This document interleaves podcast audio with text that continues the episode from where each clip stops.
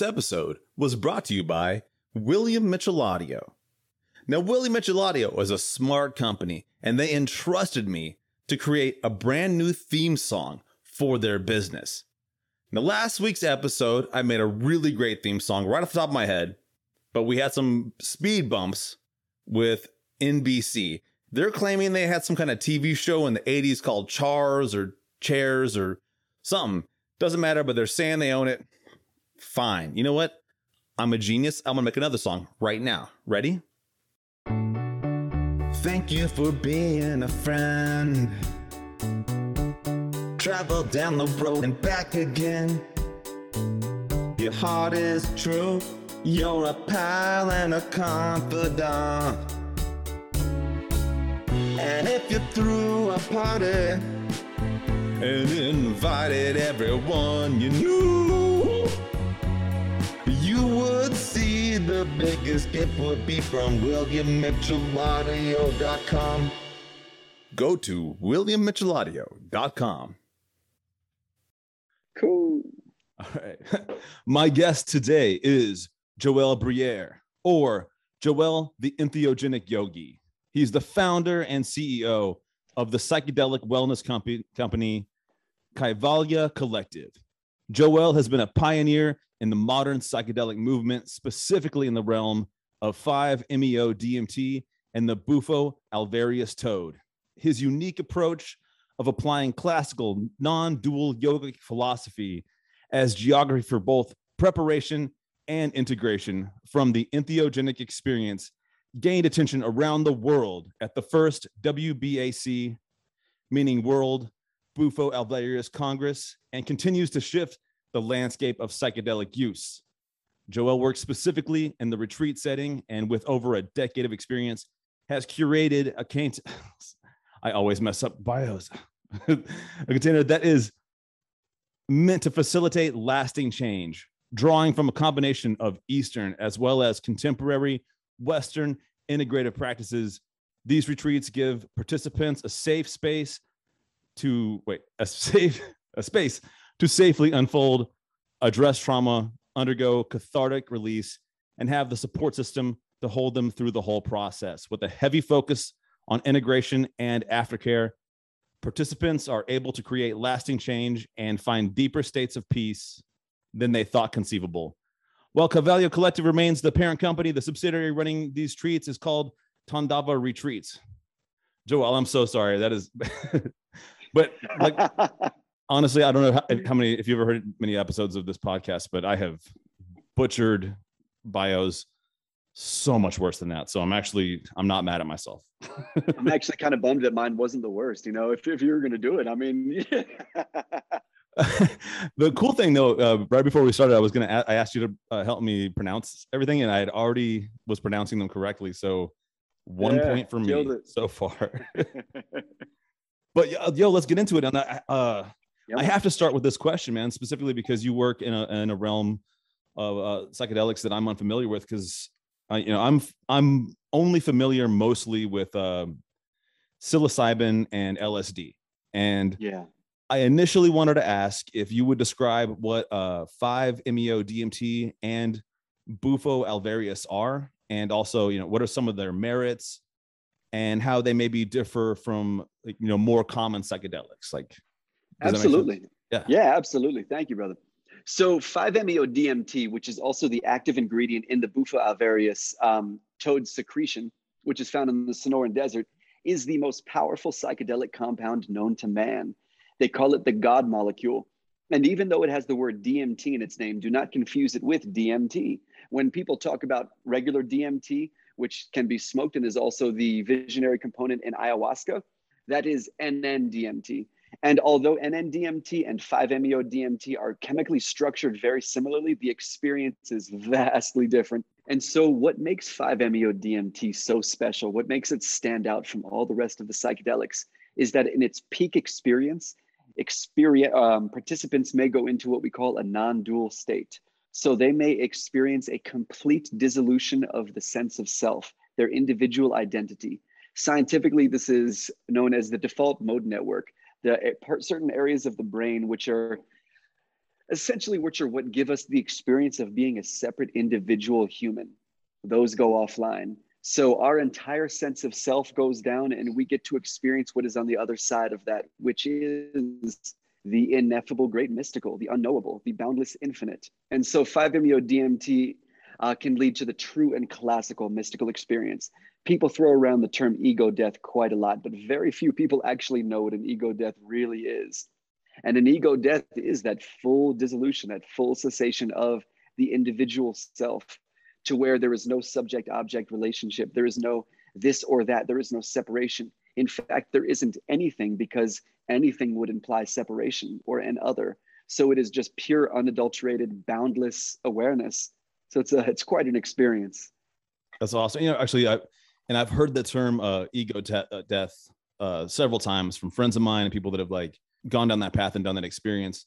And like I said before, like my experiences are you know a lot more pedestrian and you know i'm sure that you you know i know that dmt is definitely like it's that's the top of the the food chain or so to speak yeah but, but uh you know like but i you know i've had like you know i've had some pretty good trips you know with like uh mushrooms lsd and things where i you know i do mm-hmm. i felt like i was starting to understand things that you just don't see it's something that you have a block in a way mm-hmm. as, you know just in your day-to-day life but I guess uh, another question would be just about the Bufo alvarius. Um, sorry, sorry, the 5-MeO DMT and the Bufo alvarius.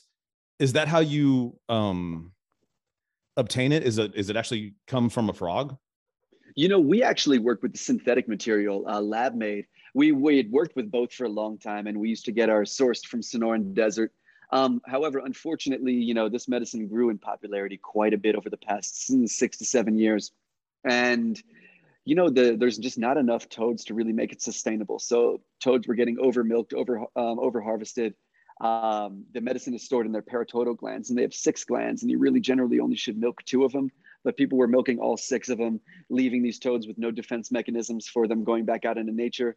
They were being taken out of their homes, and the Bufo alvarius generally never leaves a 50 kilometer radius or 50 meter radius from where it was uh, from where it was born. And so they're getting relocated. There's a new fungus that's been being spread around the toads because people aren't using gloves, all types of bad things that are happening to it. So we prefer to use the pure molecule. Um, also, we know exactly how much we're serving someone because the toad secretion could have anywhere from 10% 5-MeO to 30% 5-MeO. And we want to make sure we know exactly how much we're giving you. I support that 100% for more for for more than one reason. One, uh, I am an animal lover, and you know, and yeah. I, I'm very environmentally conscious, and I just hate when any for any reason for any species to start being threatened. You know, but at the same mm-hmm, time, like exactly. uh, just going to mushrooms, that's a that's it's a different thing, but it's the same deal. You, you never know how powerful a mushroom is going to be. If someone's like, yeah. here's an eighth of mushrooms, you don't know specifically, you know, what are the milligrams of psilocybin in, that, in that eighth of mushrooms or whatever. But no anyway, that's a that was a great answer, man. And I was I was very curious. Uh, I I did not know that the the DM, that the DMT was actually the same thing that that frog secretes, which is amazing. Mm-hmm. Yeah, yeah. Does that uh, occur anywhere else in nature? Yeah, so 5-MeO DMT is in a few different plants. Um, it's in Virola. It is in uh, Vilca, um, both of which down in uh, down in the Amazon. It is in Yopo, which is a seed in the Amazon. Um, and that one's a wild one. That's got a whole cocktail of other tryptamines in it as well, including NN-DMT. Uh, it is in the human body. Um, it is endogenously produced in our lungs, in the soft tissue of the eyes, and as well as the small kidney, I believe, uh, and some other places. But it is another one of those compounds that we see all over nature and uh, seems to have some direct connection with consciousness itself, perhaps. Who knows? I mean, uh, for one thing, absolutely shout out to you know protecting the Amazon rainforest because there are probably untold mm-hmm. medicines we could find. You know, the cure to cancer could be down there, and you know we need Definitely. people to stop slash and burn farming down there. It's uh, that's an atrocity. But uh, I, I heard this, and this is, uh, and I'm not sure if this is like a myth or if it's true or not. But uh, isn't and like you said, on, that DMT occurs naturally in the body, and I was aware of that but I've heard people say that it is uh, it's released upon death. Is that is that just like a myth? So, it's like So it was a theory put forward by Dr. Rick Strassman in the late 90s. And that theory kind of got, got taken as fact because the doctor said it. So a lot of people kind of thought it was it was what was going on. So it got circulated around a lot of different kind of um, you know all over the internet in different areas. So it was definitely a little bit more of myth. There has been some newer studies, though I haven't seen anything conclusive. But from what I'm hearing, there are things pointing towards that there that could be what's happening. Um, though to my, the best of my knowledge, um, there's no conclusive evidence on if endogenous NN or 5-MeO-DMT is being released at birth. However, you know, um, those experience are those experiences are very uh, in line with near-death experiences. Absolutely. And uh, actually, before I move forward with these next questions, I guess we should go ahead and define the word entheogenic uh, before yeah. I start just using it in sentences because it's not a, it's not a commonly used word. Uh, but would you do that for me? Absolutely. So the term entheogen means that which allows us to experience God within, something that allows us to experience our own spark of divinity or our own light within us. And, um, you know, as uh, the late James Oroc said, 5-MeO DMT is the only true entheogen because in its peak experience, it is the only one that allows us to in a very visceral and raw way experience ourself as not just our individual self but as you know whether we want to call it the higgs boson particle whether we want to call it you know the akashic field the, the quantum field there's many different words from many different lineages but it is um this medicine is a direct way to experience literal infinity and infinity is something we can understand we can't even really understand it conceptually but we can understand the word conceptually but to truly experience vast, boundless consciousness that is not bound by space or time is one of the most uh, life-changing experiences a human can have hands down. It is um, you know these are things that we hear nice sentiments and platitudes about you know that we're all connected and that we're all one etc but to truly experience it in a real way to something that the mind cannot doubt to something that the mind cannot make a story of is um, you know that is the classical gnosis uh, ex- uh, knowledge via experience. That is that um, that classical initiation that you know was sought after for millennia. Up until 2000 years many societies and civilizations had some sort of initiation that involved an entheogenic medicine and a death and rebirth process. You know and they said especially with the mystery schools of Eleusis which was a 2000 year running tradition unbroken running tradition from greece up into rome and got taken out by the church. Um, you know, theirs, they used what they called kykeon or kykeon as their entheogen, which is now thought to be uh, similar to LSD, high dose LSD. But they had a full death and rebirth experience. And it was said to be what held humanity together, you know, that not just thinking that we're connected, but the true experiential knowledge that this grand mystery is so much deeper than we ever could imagine with our minds. It's, uh, it's comforting.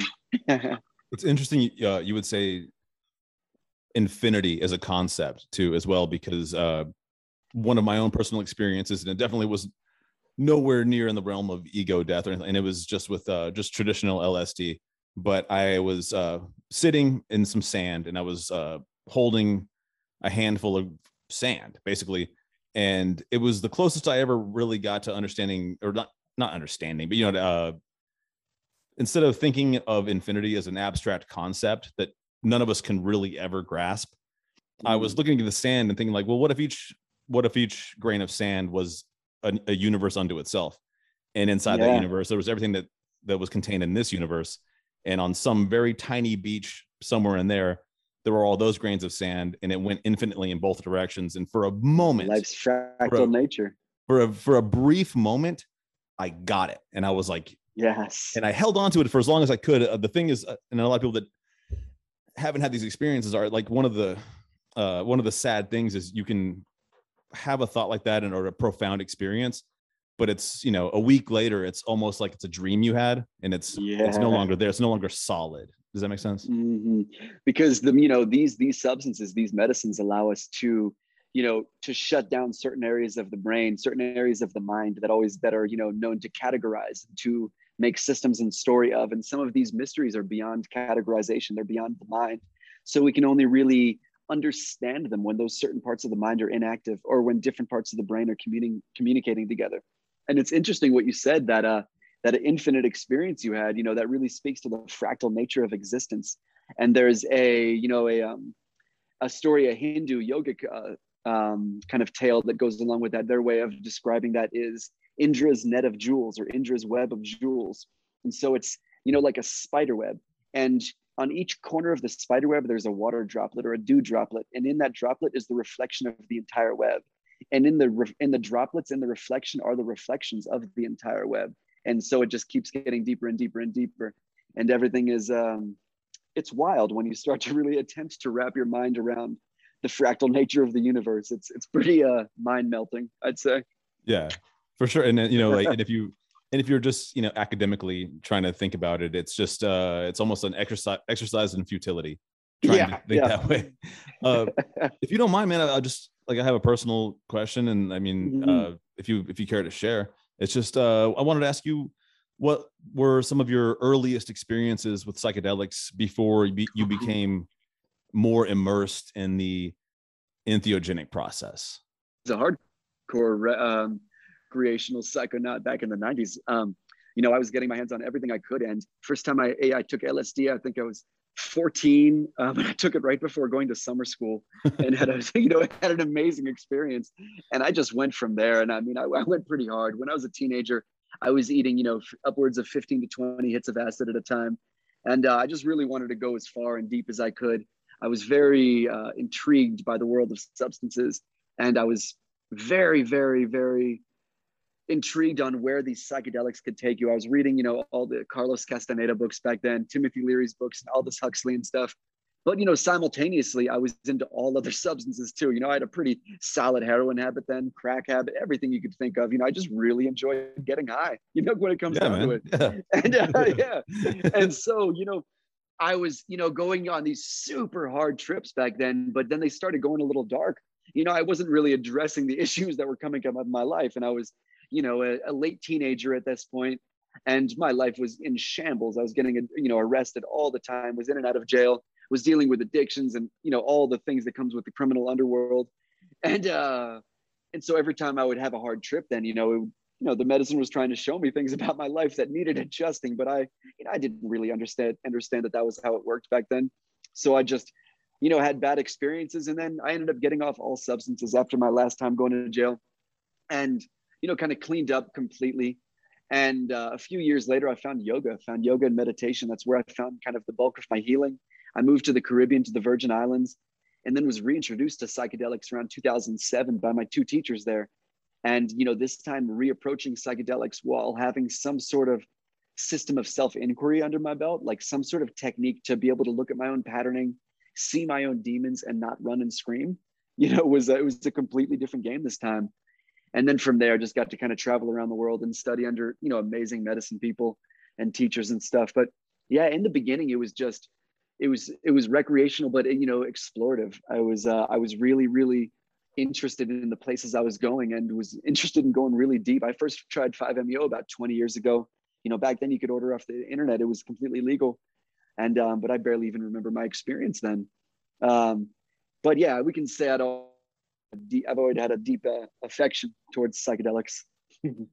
I think in a way you you almost just inadvertently maybe answered some of the questions I might ask later, but uh, but essentially why there is a need and a purpose for a safe place to uh, experience, you know, uh, DMT or whatever, or mushrooms or whatever you might want to, whatever medicine you may be taking, you know, uh, but like I totally understand what you're saying. Like if you're in a dark place, especially if you're, you know, doing everything and then you you trip and then you're and then you're paranoid, you know, because you're worried about yeah. the police. You, are not learning shit. You're just, you know what I mean? It's you yeah. know, if you if you take some mushrooms and then you spend the entire time worried the police are gonna come fuck your life up. And also they also they become ten thousand times more terrifying, you know, oh, yeah. your mind. They become uh the you know monsters from a book, you know. Yeah. and I think you uh, mentioned some of this uh, a little bit too, just like as far as like influences. Uh, some of the authors you were saying, like Carlos Castaneda, which you know I, mm-hmm. he would mm-hmm. be one of the most famous people for sure, and obviously Timothy Leary would be like the most famous person as far as I know, besides like maybe McKenna. But who were some of your influences that inspired you to become a teacher and a facilitator? Excellent. I will. Uh, yeah, I'll give that, and then I'll, I'll actually lead into the question you had just asked because I kind of didn't even answer your previous question. Okay. so my influences, my influences, you know, uh, above or aside from the ones we mentioned, um, I would say a big one was um, uh, Rak Razam out of Australia. Um, had a podcast running for a long time called In a Perfect World.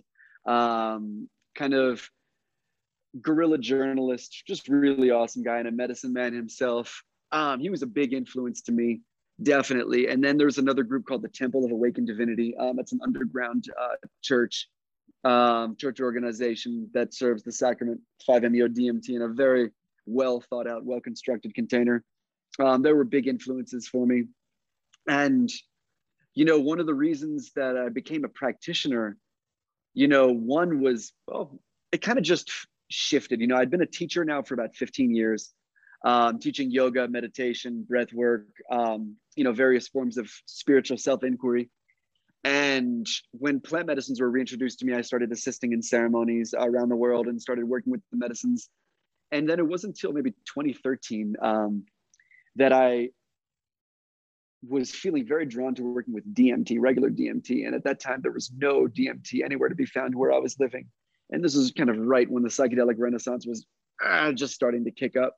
Um, so I, you know, I learned how to make DMT and I started extracting it, and you know, naturally I started serving it to some of my friends, and um, you know, naturally because I was had a background in teaching, I would lead them in with some meditation first, you know, do some breath work to regulate the nervous system first, different things like that, and you know, it kind of really worked, and those started turning into bigger ceremonies. Um, then a lot of focus started going around integration and i started doing some training for integration. Um, not that long later a couple years later you know i ended up uh, hosting integration circles in la but you know initially i'd gone down to peru to learn how to serve ayahuasca with the shipibo tribe.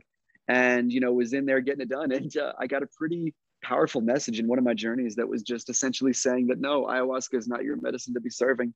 You know this is a very cultural medicine with with heavy attachments to everything cultural. And it's it's its own thing. And it said this isn't what you need to be serving. You know exactly what you're supposed to be serving and i knew and i was terrified because 5-meo dmt was very intimidating for me to think about serving because it is so powerful because it does require so much knowledge and understanding from the practitioner. And i was uh, not really ready to step up to the plate yet but it was um, it was very you know it, show, it was showing me how you know the peak experience with five as i said is that full cessation of self. That is the peak experience of yoga. The word yoga in itself means union with the divine the entire system of yoga is a geography in which we can understand the patterning that keeps us separate and it's literally a way to manual hack that experience my first you know experience like that happened in an ashram in india and there was no psychedelics involved so it was showing me how you know, five is a very new medicine. There's no indigenous history of use. There's many people that want to say now that, you know, it was a hidden Mesoamerican secret, but there's no evidence to show this whatsoever, you know, beyond 30 years ago with a guy from Arizona, you know, uh, or somewhere in the States doing it for the first time. But, um, you know, the, the 5-MeO scene was a mess years ago. It still kind of is now.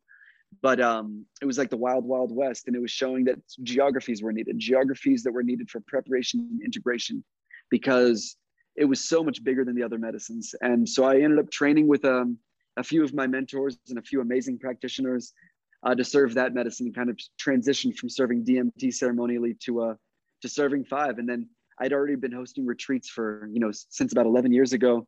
So we started incorporating those into the retreats maybe six, seven years ago, something like that. I, I like what you uh, what you just said too about there being a, a psychedelic renaissance because I see that too happening. Mm-hmm and oh yeah uh, uh, most i guess notably would be uh, like michael pollan and, yep. and the, the microdosing movement all, all that and these you know michael pollan's uh you know uh new york times best-selling author extremely well respected you know and because you know because of the work of a lot of pioneers it took a lot of risks you know now this can be mainstream does that make sense yeah yeah yeah like and Absolutely. i guess you know you know timothy leary was treated like a you know a common criminal or or or mm-hmm. Ken Kesey, you know, definitely yeah. Ken Kesey because he got put in jail, you know. yeah. Uh, I guess like uh this actually just leads us in perfectly to what I wanted to ask next. Uh, was just that mm. uh, how did the Kaivalya Collective get started? Oh man, so it kind of just evolved. It was a slow trickle rather than an emergence. So you know, um, I was leading my yoga company. Kind of, I had so many different names for it that kind of just changed every few years, and then started leading. I think it started off with Samadhi retreats. Maybe about seven years ago, we started leading the medicine retreats under the name Samadhi retreats, and then I think that kind of shifted at some point, and to it's all source, and then it's all source was kind of my company. I was the face of it. It was my retreats, and I was bringing other people on. And um, a couple years ago, I just started to really feel drawn to taking myself out of the kind of, you know, taking myself off the front page and make it about a team rather than about myself. I saw this happening all over the medicine community where everyone was just trying to be a superstar. Everyone was trying to be like a wizard shaman and with a huge Instagram following, except they weren't you know, paying any attention to their offerings. They weren't making it about the participant. And so I realized, you know, if I wanted to continue to scale this like I had been and reaching as many people as we have, I needed to bring on way more people that could hold way a way bigger container. So bringing an integration special, a vast team of integration specialists, bringing on more medicine practitioners that have expertise in different areas, bringing on, you know, different expert yoga teachers and meditation teachers, and bringing on all these different people yeah, so no, no man is an island, man. It's uh, and that exactly. It's, it's uh, it's it's exactly you know what you're saying too. It's I would be suspicious of anyone who's like, well, I'm going to show you the way uh, yeah. to uh, to understand your ego. While I'm literally like my entire thing is that I have an image and an ego to uphold. So I mean that would be I, I am the only person that can show you this path, and that's you know this is a it's a cooperative yeah. effort right? Exactly and the idea is that all paths lead to the same place. You know all the all these different religions spiritual modalities spiritual lineages they're just different lenses. They're just different lenses through which we can attempt to experience something that is beyond the mind. Different ways to experience this mystery. And so different participants are going to be be drawn to different types of lenses and that's why we keep a wide array of tools a wide array of practitioners with varying skill sets so we can meet participants where they're at rather than making it about us and our philosophical standpoint. Because at the end of the day it's all the same shit. You know all these all the religions and spiritual views all have the perennial philosophy within them. There there's all the same core constructs. There's just different clothes. And so um, you know recognizing that and kind of honoring everyone's individual path you know on this and just really continuing to make it about the participant is what we aim to do it reminds me of uh, and I, I may be I might, I might even miss uh misname this church but it's, it's, not really a church but it's uh i think it's called the it's the one where it's where Unitarian we, Universalist. Yeah, where where you believe that there are many paths on the way to truth, so that you don't you don't discount anyone's religion in particular. Like yeah. you don't say that Buddhists are wrong, or that Muslims are wrong, or that Christians are wrong. You said that everyone is potentially right, or that we can all be right if we're if we're all in it does that make sense i i'm not yeah, super absolutely. familiar with the absolutely. with that church i just i had a professor once of philosophy who uh, was telling me about that and i was like shit man if, i was going to have a religion i think i would choose that one because right yeah I, exactly i feel like i can respect people of all religions and as long as they can respect me yeah. back right yeah and the, you know the thing is once when someone has a true to life religious religious experience you know what this experience that, that is the peak experience of 5-MeO. The yogis call it Nirvikalpa Samadhi. The Buddhists call it Nirvana. Christians and Catholics call it the beatific vision. In Islam, they call it Fitra. There's an Enfena. There's a different word in every faith for the essential surrendering of the self to realize your wholeness. You know, the Sufis called it the drop, re, um, the drop rejoining the ocean. And um, it's, you know, it's a very big dramatic experience. But when you have the experience, you know upon coming out that okay this is what all religions were attempting to point to but everyone got their head caught up their ass somehow and uh, you know we get lost in the world of dogma with the mind attempts to make structure the mind attempts to uh, make rules and laws when the great mystery itself is beyond it transcends the mind completely. So it's uh yeah it's a tricky one. This is the thing, it, i certainly don't want to take us down this path because it's it's a long long road discussing you know but just discussing uh borders religion you know what why yeah. uh why people from a certain religion uh decide that they're going to hate everyone from another religion or why people from one country are going to hate everyone from another country based on what is essentially imaginary lines. I mean, these are these yeah. are all these are all uh constructs, you know, of the mind. Yeah. And that's I mean, that's I guess that's what we're trying to get at is you know, if you really take the time and you take the effort, and especially if you, you know, if you take DMT, you're going to quickly see that all these uh imaginary boundaries and constructs fall away very quickly. very quickly, very, very quickly. And you know when they do it leaves it leaves room for real experience. It leaves room for you know what was it? I think the greek philosopher heraclitus he said if you name me you negate me. You know once we give something a definition once we give something a name we limit it to that thing. When everything is you know while every particle is a wave you know when not under observation every light particle like, you know exists as a wave and operates in a wave function to where it's in multiple places at the same time it's only when we give it attention where it kind of chooses its quantum location, which is super weird. But I don't even know where I was going with that. But yeah. I think I, I think I know because I think uh, it's it's one of you know the things that I truly believe, and that's that uh, science and religion are not mutually exclusive, and Precise. that you can have faith and you can have spirituality, you can have science, and I honestly believe that uh, through you know you know, and I and I mean real empirical science, you can prove more and more that your spirituality is correct. You know that yeah there are you know there is a higher power of some sort. You know, and. Mm-hmm. I, many of the of the thing you know the mythologies that humankind has had forever you know we're you know we're a smart species you know we're we're all we're out here we're trying to figure it out i digress i just i did want to say that I, I felt like where you were going with that is the whole that science and religion and spirituality are not mutually exclusive and you know absolutely like i said that can be proved by having the, the right experiences and you can and you mm-hmm. you can mm-hmm. maintain your faith and you can maintain you know any kind of uh, religious congregation or group that you want to belong to you can have that and you can also believe yeah, yeah. in you know quantum physics there's as yep there was I, I, can't recall the name of this physicist, but there is one in particular, and he had a great quote, and he said, "The more that I learn about quantum physics, the more uh, religious I become." Because yeah, hold up, it's time for an ad.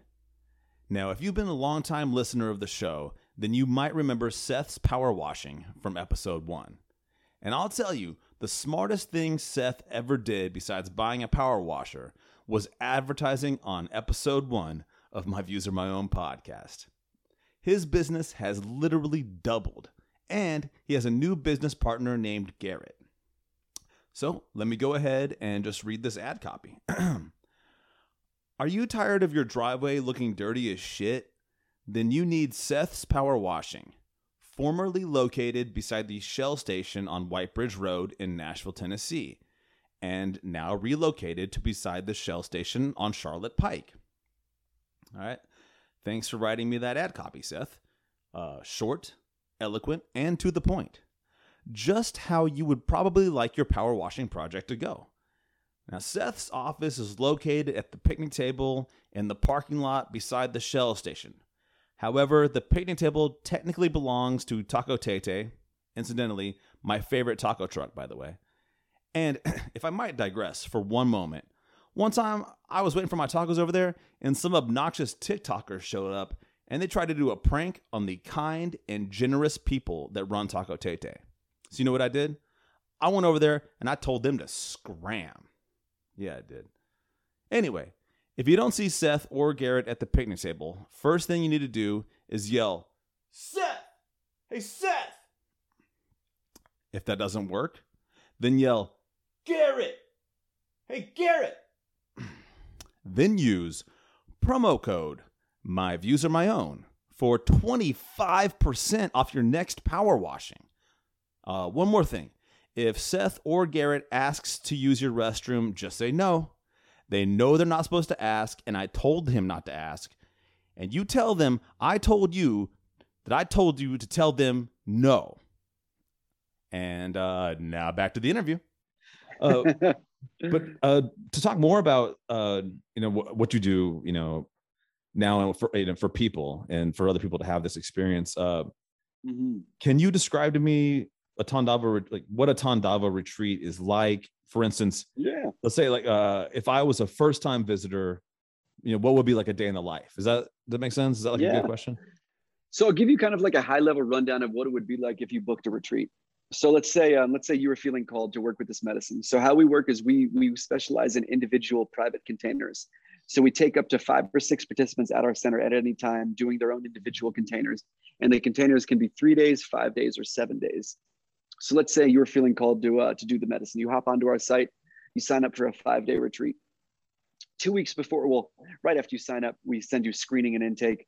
We make sure you're just medically and psychologically safe and sound to be working with this medicine. The last thing we ever want to do is harm you. And so once we get that out of the way, then we start the preparation process. And the preparation process, first we'll send you a whole packet that's got lots of information and has journaling prompts. Those journaling prompts, they help us start to understand how we're going to start to form your container. Because as I said, we're here to meet you where you're at. So some people are going to be more receptive to more modern Western um, integrative practices. Some people are looking for that, yogic experience. Some people are looking for a shamanic experience. So wherever they're at, we've got the right people for them for your experience and um, we start prep we start the uh, we know we start our online prep sessions about two weeks before you arrive and those are really designed around unpacking what's alive in your process seeing what may come up in your process seeing what you're working with seeing what you're looking to get rid of seeing look what you're looking to uh, accomplish and then tailoring your experience to your needs by the time you've gotten to the retreat you've got a bunch of information you've got a bunch of context do you know what you're working with we've already kind of started progress in one direction and uh, you know, in here at the center, it's pretty amazing. It's a, it's a beautiful, beautiful location. This is our Mexico Center that I'm at right now. And um, just a completely beautiful, eternal land of spring, you know, beautiful flowers all over the place, nice sun lounges to hang on, you know, just lots of just cushy things to lounge around on, lots of little nooks to, you know, read, meditate. We have different integrative practices throughout the day yoga, meditation, um, you know, Wim Hof style breath work and morning practice and, and meditation. In the evenings there's integration circles there's guided meditations uh, there's sound healing with crystal bowls depending on what night it is and um and then you know usually we like you to have at least one day to kind of soak in and you know feel out the land get comfy in the center. And usually your next day here is going to be your uh, your first medicine experience. And so your first one is going to be that you know that beautiful remembrance that beautiful big wow. And you know from there we will have a basic plan for your retreat but your you know your whole protocol could shift right after your first experience depending on where it goes but usually we have at least one or two more days uh, devoted to medicine. After that where we'll work with the medicine in different ways throughout the week. Um, there's usually at least one or two days where we get out for a hike. We're surrounded with beautiful mountains. There's waterfalls there's caves there's swimming holes cool vibes.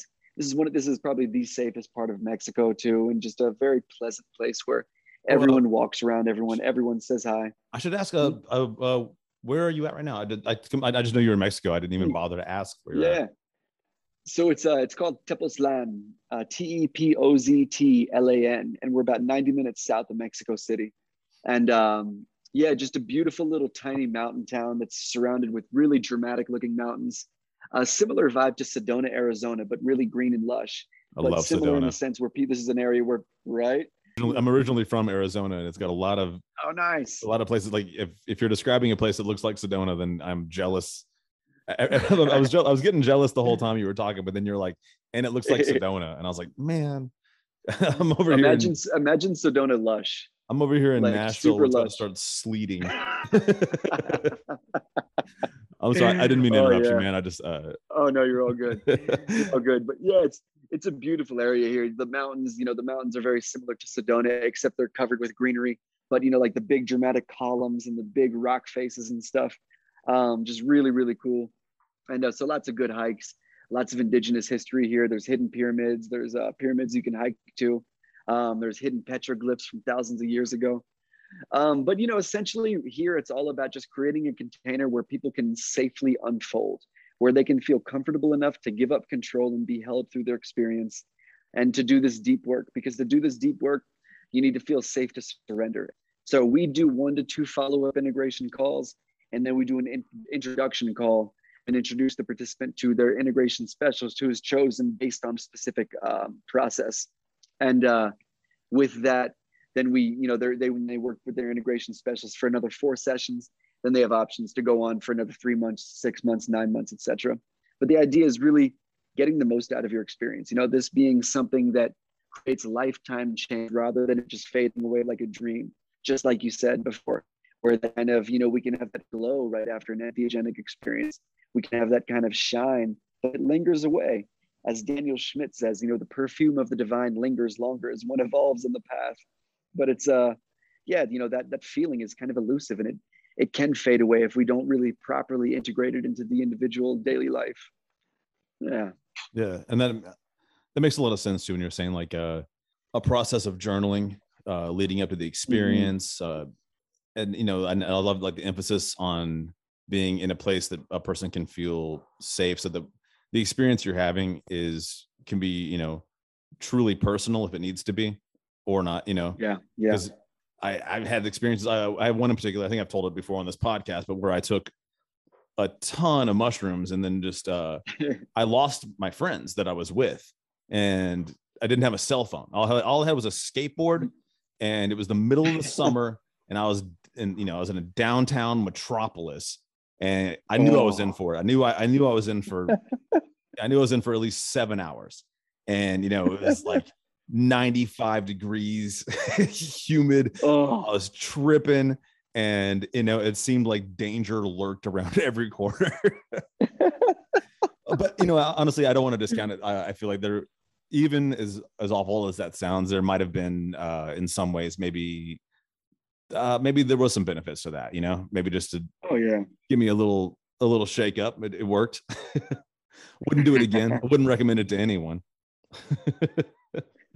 Uh, but speaking of like that specifically, man, um, you know, because you, you can't control everything. Everything's always, uh, you know, fluid, and even as much as you try to make sure that everything's going to go smoothly, uh, maybe, uh, and I, I'm not, I don't know if if you've ever had really any difficult situations, but you know, what what is one of the most difficult difficult scenarios you might have to deal with at a Tandava retreat? Like, what is something that could be, you know, that would be you know, I'll say, I'll give two examples.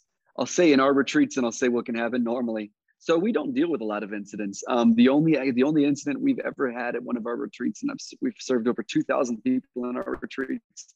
We've only had one incident, and it was due to a participant uh, not being completely truthful in her intake and hadn't shared with us that she'd been committed priorly, um, and was in the process of a psychotic break unfolding due to traumatic memory uh, resurfacing. It ended up being a great experience. The retreat ended and we had to keep her there because we didn't feel comfortable with releasing her back into the wild. Um, but we ended up finding her the proper help, and it all, you know, was what needed to happen. These were experiences that were coming up that were suppressed from her childhood, yeah. and um, but it resulted in a it, just, it resulted in a pretty wild psychotic break, and it was uh, the scariest thing I've ever had to deal with. As we had, you know, uh, a person, you know, attempting to escape because she thought she was out being sold into sex trafficking and things like that. That was pretty wild. Um, but that's again something that could have been prevented with. Um, we we really uh, took some charge in reshaping our integra- our uh, our intake and screening process then, and, and began uh, asking a few more questions. But you know, one of the big things that you see in a lot of other um, with a lot of other people who do this medicine is people just having a lot of trouble integrating it and having a hard time after. This is a very powerful experience, and in my opinion, it deserves a multi-day container. A lot of times you just have cowboy, you know, quote unquote shaman, people that just want to call themselves a shaman who are skating from town to town and just serving people this medicine and just cracking them open and then just, you know, skating away. And yeah. Yeah, you know, absolutely. a lot of times there'll be no preparation. There'll be no, you know, they won't even attempt to learn the person's name and they'll give this person a medicine, you know, this substance. And if you don't have some sort of idea that the mind can shut down and come back on, if you don't have some sort of frame of reference that there's something beyond our own individual self, then, you know, when all of a sudden your mind starts dissolving away, naturally it's going to fight for survival. The mind is going to think that, oh my God, if I go any farther, I'm going to die. Or if I go any farther, I'm never coming back. So a person fights the experience tooth and nail and they pull themselves out of it.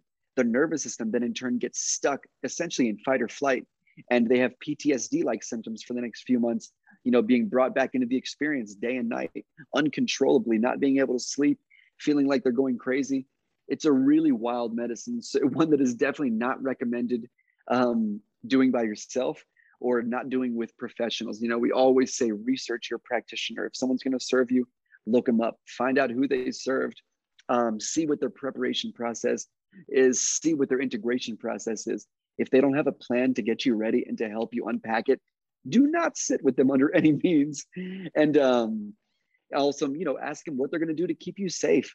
You know, make sure that they set a safe space. A lot of practitioners serve people standing up and you know we see injuries from that they serve them near water and people drown just a lot of you know things that can be easily avoided if uh, with a little bit of care i mean and just you know in common parlance in in the united states it happens every day and that's just you know just called a bad trip uh, because yep. you know what it is is you're serving yourself or you know you might go you know somebody sells you whatever you know some lsd or some mushrooms and you eat them and maybe you've got some unresolved trauma maybe you've got a an attachment to your ego that is to where when you when yeah when it starts to feel like it's falling away then it creates a panic you know like a panic attack yeah. because you feel like you are dying or you know like or you think yep. you're never going to come back you're like this is yeah I'm, I'm that you're falling into an abyss you know that's those are all like yeah. Potential consequences of you know doing it the recreational way i guess don't know how to put it yeah yeah yeah, exactly. Yeah, it said, you know, this one and, and Iboga are the two that just generally should never be done recreational. It's just uh and I I guess so moving away from that, I just, you know, I was curious if, mm-hmm. you know, because I know there's there's got to be challenges, but there's oh, also yeah. got to be uh there has to be so many things that are very re- rewarding about it. And yeah, I was gonna ask you, like, you know, what is one of the foremost uh meaningful or you know transformative stories that has happened at a Tandava retreat?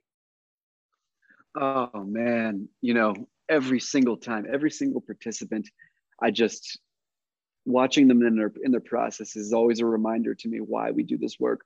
You know, any participant, you know, at the tail end of their journey, when there's when we're serving the medicine at the tail end of their journey, there's this recognizable state of peace on their face. And when we know you know everything they've been bringing to the table all the traumas they've been going through like all the suffering they're experiencing and you can see it fully alleviated that is the most rewarding thing ever. And it's so visibly apparent on their face.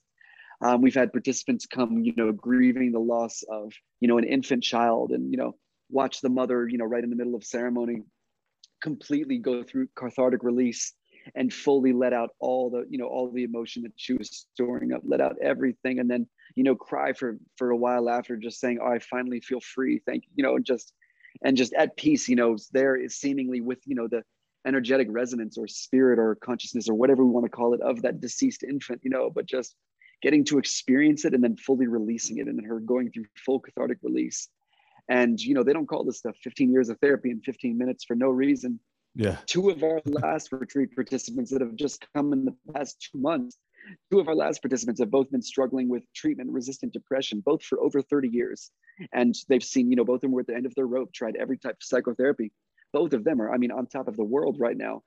The type of change we get to see is just, it's wowing because, you know, so much, so many of our issues, so much of our suffering comes from the underlying feeling of feeling separate or not worthy or not enough. And to truly experience yourself as everything, as all totality, is the ultimate way to realize that you are worthy. So it's uh it's very beautiful to watch.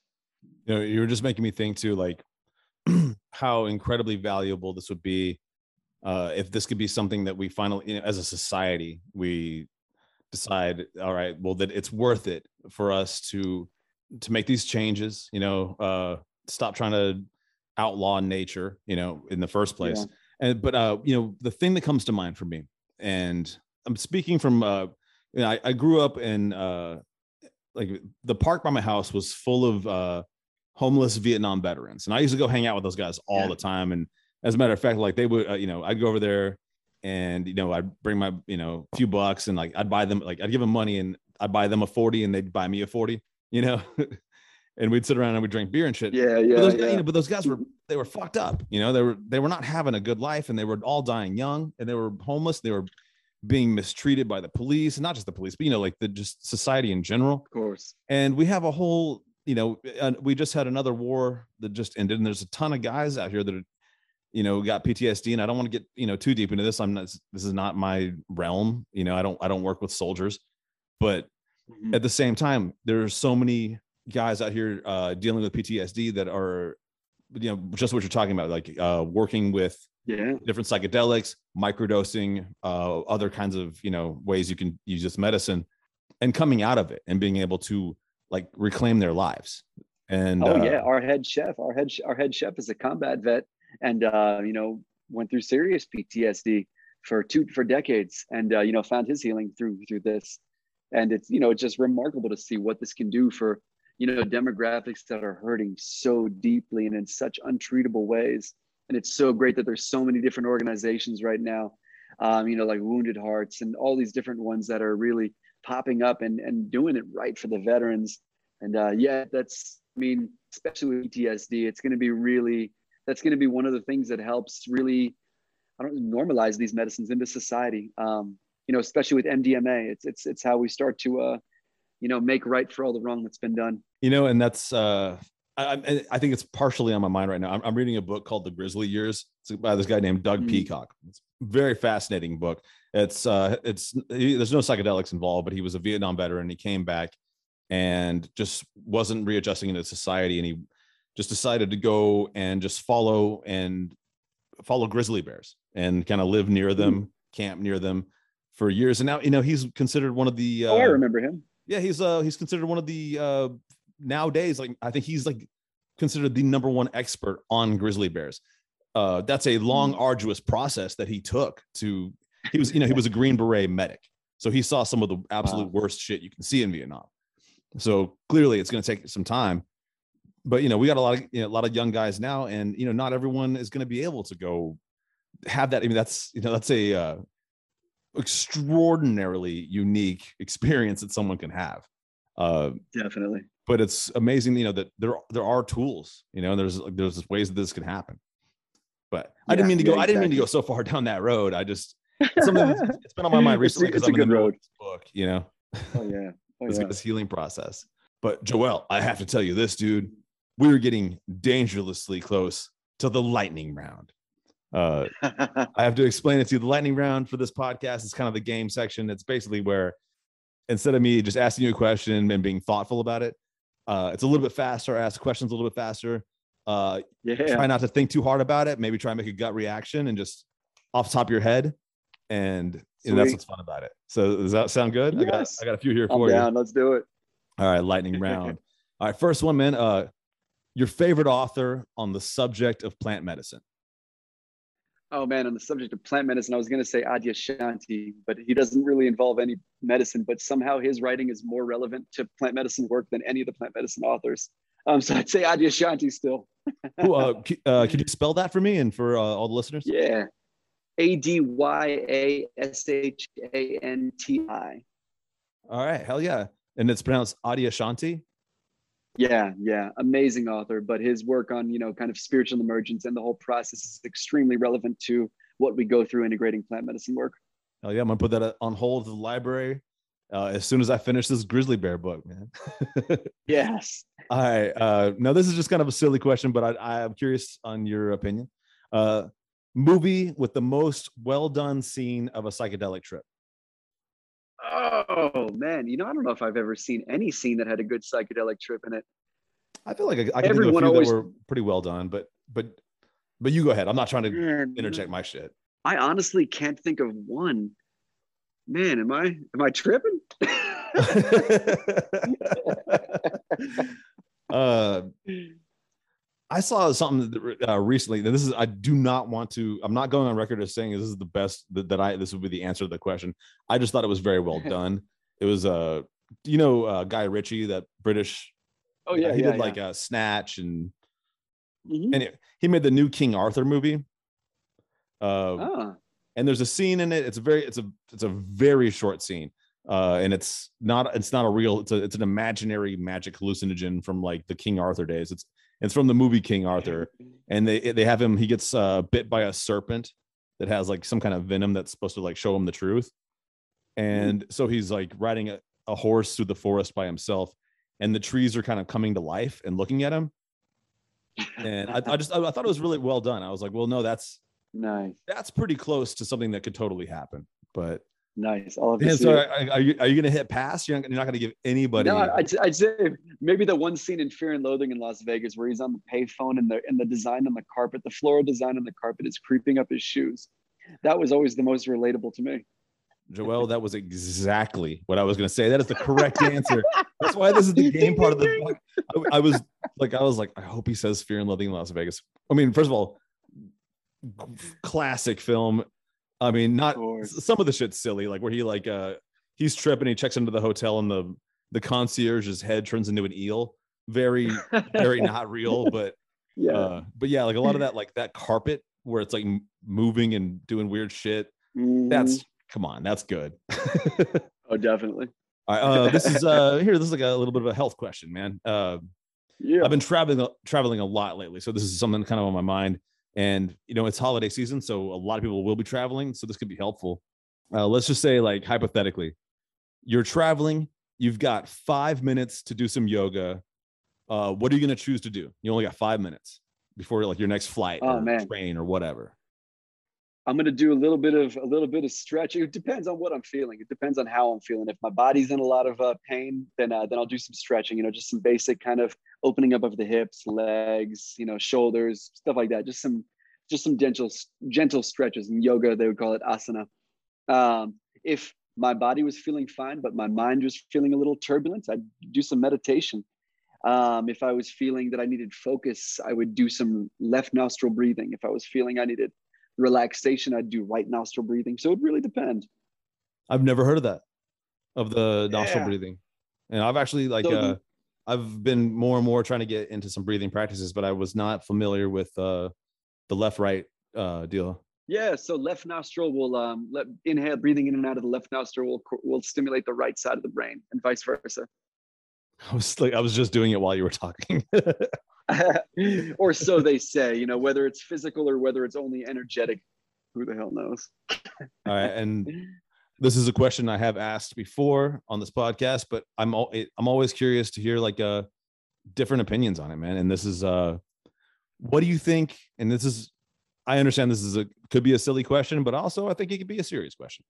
What do you think is the best place to meditate uh given these two choices? The beach or the mountains? Oh man, you know it's funny. I've always lived near the oceans, kind of like my whole life, and now I, for the first time, don't live near the ocean. I live in the mountains, and so you know they're both pretty prime. They're both pretty amazing. I'd say for for sunset, I'd hit up I'd hit up a beach. You know, a beach meditation is classic on during sunset. Sunrise on a mountain peak is pretty ridiculous meditation. Um, and again, it would really kind of depend. Sometimes my meditation, I want to feel protected. I want to feel contained. Sometimes I want to feel expansive. So I guess it could speak to either, but I love both. I, I guess these days I don't really get much ocean time, so it's all it's all mountain meditation now. you really can't go wrong, man. Unless you're like at a right? unless you're at Panama City Beach during spring break, man. You can't meditate there, dude. That's that's awful. you're gonna sit in some broken glass. all right, exactly. Joel, man. I, and the most important question I got to ask you today, dude, is uh yo, uh, how can people uh, uh, find you, check you out, check out uh, like what you do, check out these retreats? Like, how can this all be found? Yeah, so our website is tandavaretreats.com. That's T A N D A V A retreats.com. Uh, you can find me on Instagram. Um, I'm Joel, the entheogenic yogi, and there's underscores that separate all those words. And uh, yeah, I'd love to. Uh, I'd love to hear from any of you. So always feel free to reach out. Oh yeah, and also uh, just for everyone that already follows me, man, to be easy, just if uh, you just go click on my shit, then click, and it will link you directly to Joel. Yo, man, this was this has been a fantastic conversation, and you really cheered me up because I have to go do an event tonight that I was kind of bummed about. But now, but now I'm in a great mood. No, I'm actually I'm like you you elevated my mood like uh, quite a bit. So Perfect. thank you so much, Joel. Thank you, Doug. Great to be on here, brother. All right, man. Have a great night. Hey, likewise. You take it easy. Peace.